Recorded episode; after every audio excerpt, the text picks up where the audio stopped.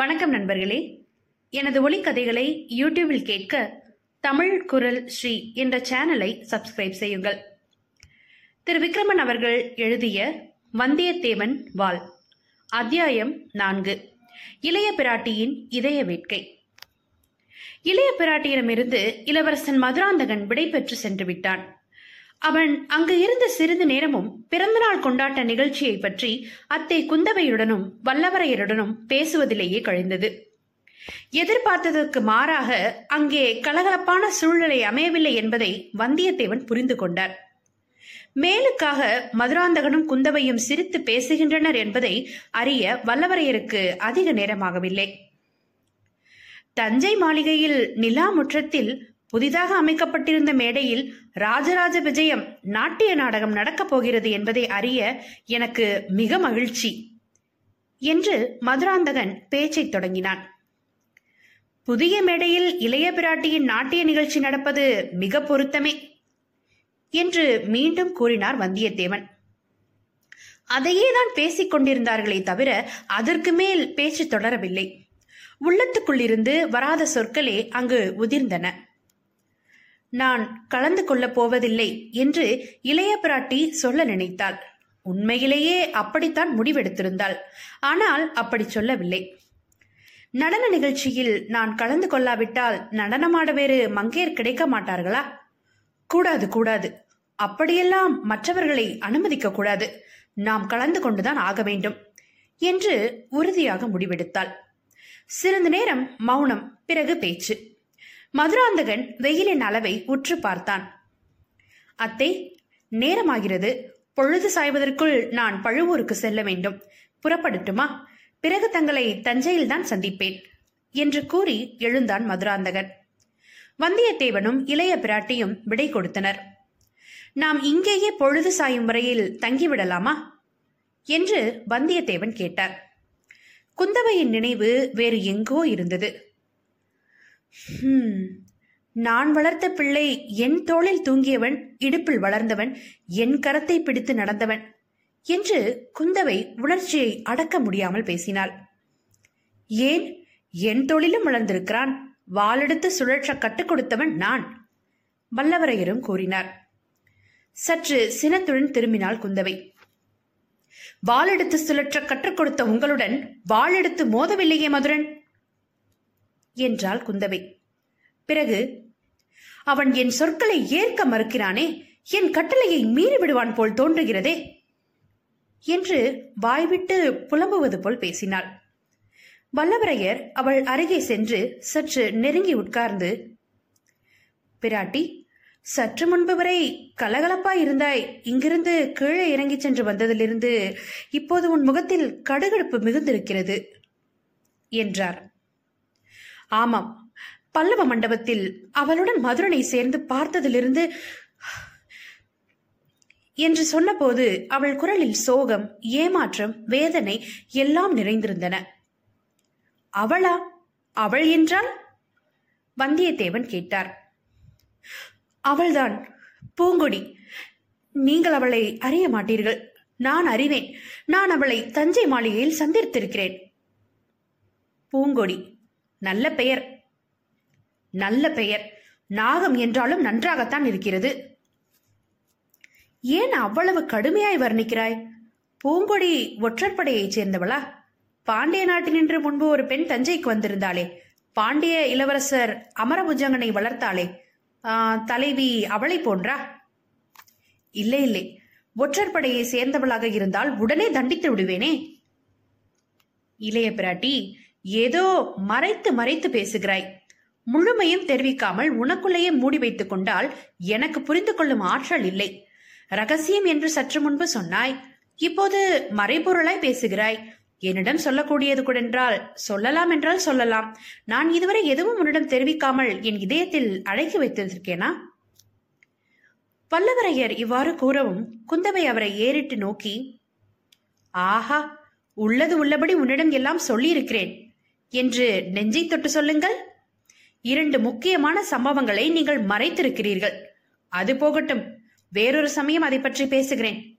மதுராந்தகனை சம்பந்தப்படுத்தும் அந்த ரகசியத்தை உங்களிடம் சமயம் வரும்போது சொல்கிறேன் என்றார். வல்லவரையர் மௌனமாக இருந்தார். நான் ஏதோ இரண்டு முக்கியமான சம்பவங்களை நெஞ்சத்தில் அடக்கி வைத்து சொல்லாமல் இருந்திருக்கிறேன் என்கிறாளே. எதுவாக இருக்கும்? அப்படி மறைப்பதற்கு ஏதும் இருந்ததாய் தெரியவில்லையே. என்று கவலையுடன் சிந்தித்தார். என்ன இதற்கே வாயடைத்து மௌனமாகிவிட்டீர்களே? என்று இளைய பிராட்டி கேட்டாள். அவள் முகத்தில் இதுவரை இருந்து வந்த கோபமும் சோர்வும் மறைந்தன. புது தெளிவு அவள் உள்ளத்தில் ஏற்பட்டதன் பிரதிபலிப்பு தெரிந்தது.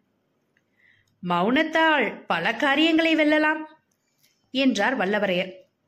அந்த கலையை நான் கற்காததால் பல காரியங்களில் தோல்வியை கண்டிருக்கிறேன். என்றாள் குந்தவை. இதழ்களில் தெரிந்த சிரிப்பு வழக்கமானதில்லை. சோழ மாமன்னரின் சகோதரிக்கு தோல்வியா? நம்ப முடியவில்லையே.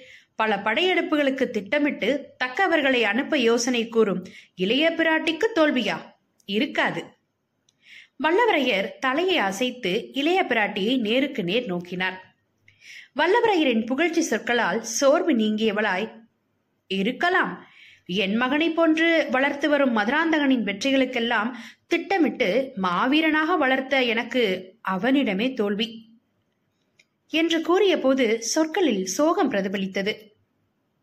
வெற்றி என்பது நினைப்பதும் தோல்வி என்று முடிவு செய்வதும் நமது மனப்பான்மையை பொறுத்தது. மதுராந்தகன் இன்னும் சிறுவன் அல்லன். அவன் மாவீரன். பல போர்க்களங்களில் வியக்கத்தக்க வெற்றிகளை கண்டவன். அவனுக்கும் சுய சிந்தனைகள் எண்ணங்கள் கனவுகள் உண்டு. அதில் நாம் குறுக்கே நிற்கக்கூடாது. அவன் ஒரு பெண்ணை சந்தித்திருக்கிறான். அவ்வளவுதான். உன்னுடைய சொற்படி பார்த்தாலும் அவள் பல கலைகளை அறிந்தவள்.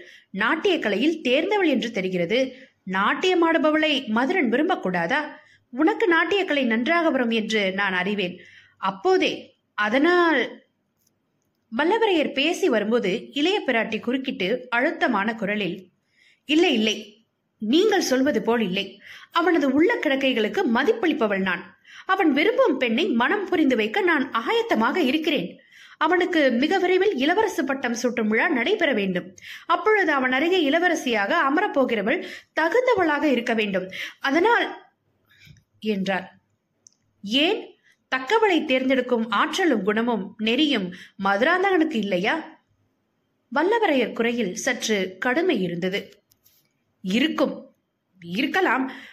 ஆனால் ஆனால் என்றால் அவன் இன்று சந்தித்தானே அந்த பெண்ணை.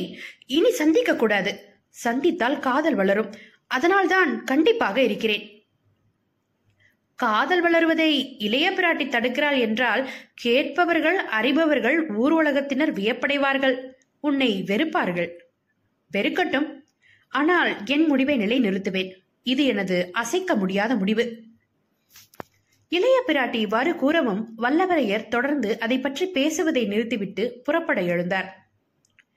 இன்று நாம் பிரம்மதேசம் புறப்படுகிறோம். கட்டப்படும் நமது புதிய மாளிகை எந்த அளவுக்கு வளர்ந்திருக்கிறது என்பதை காண வேண்டாமா? வல்லவரையர் கேட்டார். இல்லை நான் வரவில்லை. இன்று உறையூரிலேயே தங்கி நாளைக்கு தான் தஞ்சை செல்லப் போகிறேன். என்று உறுதியுடன் குந்தவை கூறியதை கேட்டு வல்லவரையர் வந்தியத்தேவன் வியப்புற்றார். அத்தியாயம் ஐந்து. அன்னையின் அறிவுரைகள்.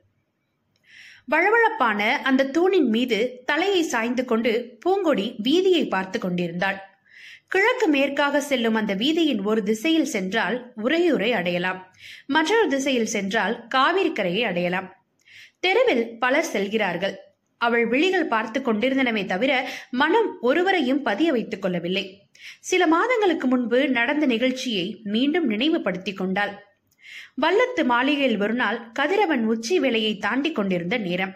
தன் கடுமையால் மக்களை கலைப்புரை செய்து கொண்டிருந்த நேரம். மாளிகையில் பணியை முடித்துக் கொண்ட பணிப்பெண்கள் ஓய்வெடுக்க தத்தமது வீடுகளுக்கு செல்ல ஆயத்தமானார்கள். அந்த புறத்தில் அரசிக்கு குற்றேவல் செய்பவர்களும் சக்கரவர்த்தி இலைப்பாறும் கூடத்தில் பணியாற்றுபவர்களும் மடப்பள்ளியில் உணவு படைக்கும் சமையற்காரர்களுக்கு உதவியாய் இருப்பவர்களும் தங்கள் பணியை முடித்துக்கொண்டு புறப்பட ஆயத்தமாயினர். இளைய பிராட்டி குந்தவை மிக வேகமாக யாரையோ சந்திக்க விரும்புபவள் போல் அந்த புறத்தை நோக்கி வந்தாள். பணிப்பெண்கள் வணக்கம் தெரிவித்து வழிவிட்டு மரியாதை செலுத்தி ஒதுக்கி நின்றனர். குந்தவையும் சற்று நின்றாள். யாரையோ அழைக்க எண்ணி சுற்றுமுற்றும் பார்த்தாள். யாரையோ கூப்பிட வேண்டும் என்றும் தோன்றியது. யாரை அழைப்பது? என்ற திகைப்பும் இருந்தது. இளைய பிராட்டி குறிப்பறிந்து குற்றேவல் புரியும் குமரி பெண் ஒருத்தி குலுங்கி நடந்து வந்து அடக்கமாக அவள் எதிரே நின்றாள். தெய்வானை தானே நீ? உன் தகப்பனார் இப்போது எங்கே பணியாற்றுகிறார்? என்று குரலில் நெருக்கம் தவழ கேட்டாள் குந்தவை. தெய்வானைக்கு மகிழ்ச்சி தாங்கவில்லை. தன்னை தெரிந்து வைப்பதற்குடன் தன் தந்தையை பற்றியும் கேட்டறியும் இளைய பிராட்டியாரின் உயர்குணம் அவளுக்கு வியப்பை அளித்தது. இனி அவள் தன் தோழிகளிடமும் மற்ற பணிப்பெண்களிடமும் இளைய பிராட்டி தன்னை அழைத்து பேசியதை கண் காது மூக்கு வைத்து முரசு அறிவிப்பாள். நமச்சிவாய கல்தச்சரிடம் என் தந்தை பணி செய்கிறார் என்று அடக்கமாக கூறினாள் தெய்வானை. அவள் கூறியது இளைய பிராட்டியின் காதில் விழுந்தாலும் அவளது விழிகளும் மனமும் வேறு எங்கோ திரிந்து யாரையோ தேடின. முகத்தில் லேசான கடுகடுப்பும் உள்ளத்தில் பொங்கிக் கொண்டிருக்கும் எரிச்சலும் நிலைபாவாமல் அவள் தவிப்பதை புலப்படுத்தின. நான் வழக்கம் போல் உக்ரான உள்ளில் பணியாற்றுகிறேன் என்று தன் இருப்பிடத்தையும் இளைய பிராட்டி கேட்காமலேயே தெரிவித்தாள் தெய்வானை சுவையான வேலைதான். என்று கூறிய இளைய பிராட்டின் விழிகள் மேல் மாடத்தை அண்ணாந்து நோக்கின. அதுதான் சக்கரவர்த்தி ராஜராஜ சோழ தேவர் பகலில் இலைப்பாரும் இடம். வேலை செய்வதில் எனக்கு குறை ஏதும் இல்லை தேவி. புதிதாக சேர்ப்பவர்களுக்கு சக்கரவர்த்தியிடம் தொண்டாற்றும் அதிர்ஷ்டம் கிட்டுகிறது. மாமன்னருக்கு பணிவிடை செய்ய வேண்டும் என்ற எனது நீண்ட நாள் லட்சியம் இன்னும் கைகூடவில்லை. நிறைவேறாமல் போய்விடுமோ என்ற கவலை எனக்கு இப்போது ஏற்பட்டு வருகிறது. என்று தெய்வானை அந்த சில வினாடிகளில் தன் மனக்குறையையும் வெளியிட்டார். இளைய பிராட்டி அவள் கூறியவற்றை முழுமையும் காதில் போட்டுக் கொள்ளாதவள் போல் தோன்றினாலும் அவளது விழிகள் எதையோ தேடுவது போல் சுழன்றாலும் தெய்வானை கூறிய கடைசி வார்த்தைகள் விழுந்தன. ஏன்? நீ அதற்குள் கிளவியாகிவிட்டாயா? சலித்துக் கொள்கிறாயே? என்று கேட்டாள். தன் கேள்விக்கு மறுமொழி கூறுகிறாள் இளைய பிராட்டி என்பதை புரிந்து கொள்ளாத தெய்வானை சற்று திகைத்தாலும் மறுகணமே புரிந்து கொண்டு கிழவியானாலும் நான் மாளிகையை விட்டு விலக மாட்டேன் தேவி. ஆனால் எனது லட்சியமெல்லாம் என்று அவள் பேசிக் கொண்டிருக்கும் போதே இளைய பிராட்டி அங்கிருந்து மாளிகையின் முன்மண்டபத்தை நோக்கி விரைந்தாள். குந்தவை எதிர்பார்த்தது போல் பூங்கொடி அங்கே அமர்ந்திருந்தாள். இளைய பிராட்டி வருவதை பார்த்தவுடன் பூங்கொடி மரியாதை தெரிவிக்கும் வகையில் எழுந்து நின்றாள். அவளை சந்திக்க வந்தது போல் புலப்படுத்திக் கொள்ளாத இளைய பிராட்டி சற்று நின்று தன் ஒரு விரலை மட்டும் நீ யார்? என்று கேட்பது போல் நீட்டவும் பூங்கொடி முகத்தில் புத்தளி பூக்க புன்னகை பரவி நான் பூங்கொடி என்றாள். பூங்கொழியா உன் பெயரை இதுவரை நான் கேள்விப்பட்டதில்லையே. என்று புருவத்தை உயர்த்தி கொண்டாள் இளைய பிராட்டி. புதுமையான பெயர். எனது வடிவத்தை பார்த்து இட்ட பெயர். என்று பூங்கொடி சிறிதும் பயமில்லாமல் இளைய பிராட்டை நேருக்கு நேர் நோக்கி கூறினாள். அவளது தற்பெருமையும் தைரியமான போக்கும் இளைய பிராட்டிக்கு புரிந்தது. நீ பிறக்கும் பொழுதே பூங்கொடி போன்றிருந்தாயா? உன் தாய் சொன்னாளா அல்லது மற்றவர்கள் யாராவது கூறினார்களா? இளைய பிராட்டி தன் கூர்மையான பார்வையை வீசிய வண்ணம் கேட்டாள். பூங்கொடி அந்த விழிவீச்சை தாங்கிக் கொண்டாள். ம் என் தாய் என்ன பெயர் வைத்தாலோ நான் பிறந்த வேலை என்னை தாயிடமிருந்து பிரித்து விட்டது என்றாள். இளைய பிராட்டிக்கு ஒரு கணம் அதிர்ச்சி.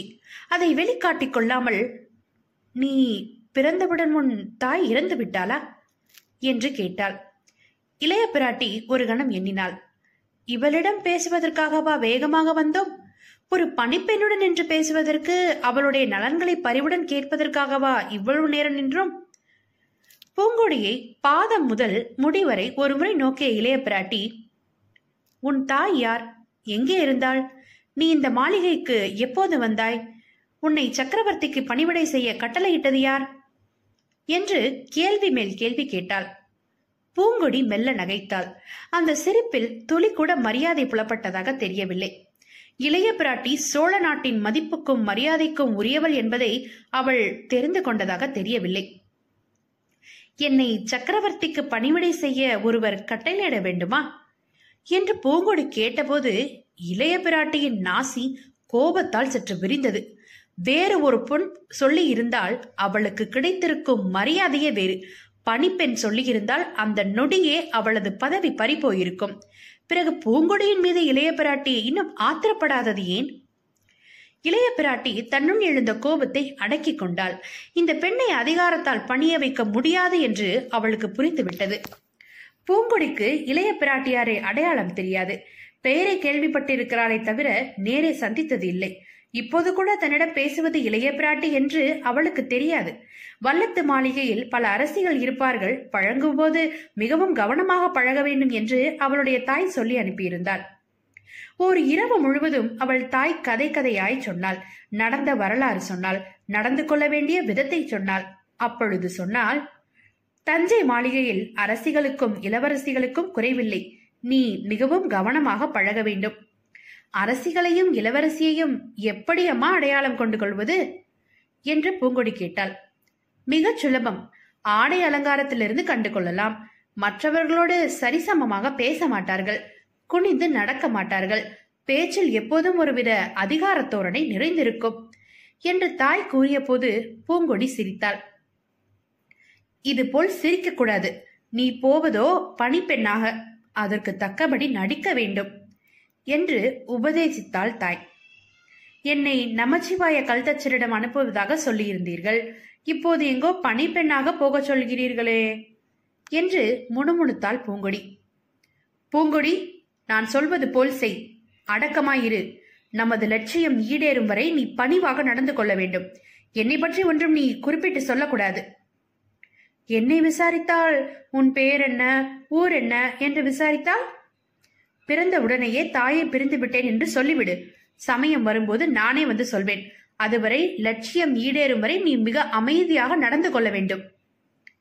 தஞ்சை எனக்கு புதிது. அங்குள்ளவர்களும் அறிமுகமில்லாதவர்கள். அதனால் உனது பொறுப்பு இன்னும் அதிகமாகிறது. உனக்கு இரண்டு வித அசௌகரியங்கள். ஒன்று பெண்ணாக பிறந்தது. மற்றொன்று மற்றொன்று என்னம்மா? என் மகளாக பிறந்தது. தங்கள் மகளாய் பிறக்க நான் மாதவம் செய்திருக்க வேண்டும். கலைத்திறமையும் அழகும் அடக்கமும் உடைய தங்கள் மகள் என்று கூறிக்கொள்வதில் பெருமை அடைகிறேன். தங்களை சோழ நாட்டின்று பல காதத்தொலைவுக்கு அனுப்ப சூழ்ச்சி செய்பவர்களை பழிக்கு பழி வாங்குவது என் லட்சியம். தஞ்சைக்கு போ. அங்கே சிற்பியை சந்தித்து பேசு. அவருக்கு பணிவிடை செய். நடனக்கலை திறமையை தஞ்சையில் பிரபலப்படுத்து என்று தாங்கள் கூறியதும் நான் ஏன் உடனே சம்மதித்தேன் தெரியுமா? தங்களுக்கு ஏற்பட்ட இவ்வளவு துன்பங்களுக்கும் காரணமான அந்த இளைய பிராட்டியை பழிக்கு பழி வாங்க சந்தர்ப்பம் ஏற்பட்டு விட்டது என்ற மகிழ்ச்சியால். பூங்கொடி இவ்வாறு கூறும்போது அவளுடைய தாய் உரத்த குரலில் தடுத்து பூங்கொடி பழி வாங்கும் மனப்பான்மையை விட்டுவிடு. சக்கரவர்த்திகளை சந்தித்து நான் கொடுக்கும் ஓலையை அவரிடம் சேர்ப்பித்து விடு என்று கூறி நிறுத்தினாள். என்னை உடனே புறப்பட சொல்கிறீர்கள். தஞ்சைக்கு போன பிறகு தங்களை எப்போது சந்திப்பேன்? ஏன் பூங்கொடி சந்தேகம்? நீ சென்ற மறுநாளே சக்கரவர்த்திகளிடமிருந்து எனக்கு அழைப்பு வரும்.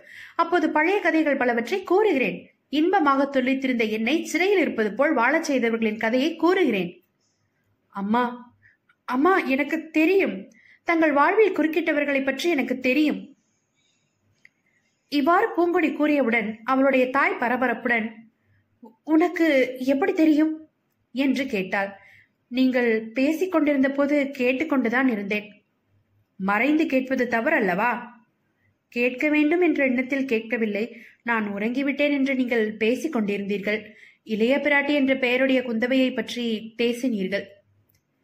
தீயை மிதித்தது போல் திடுக்கிட்டாள் பூங்கொடியின் தாய்.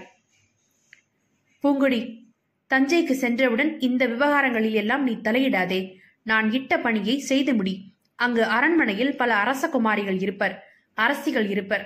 அவர்களுடன் மிக கவனமாக பழகு.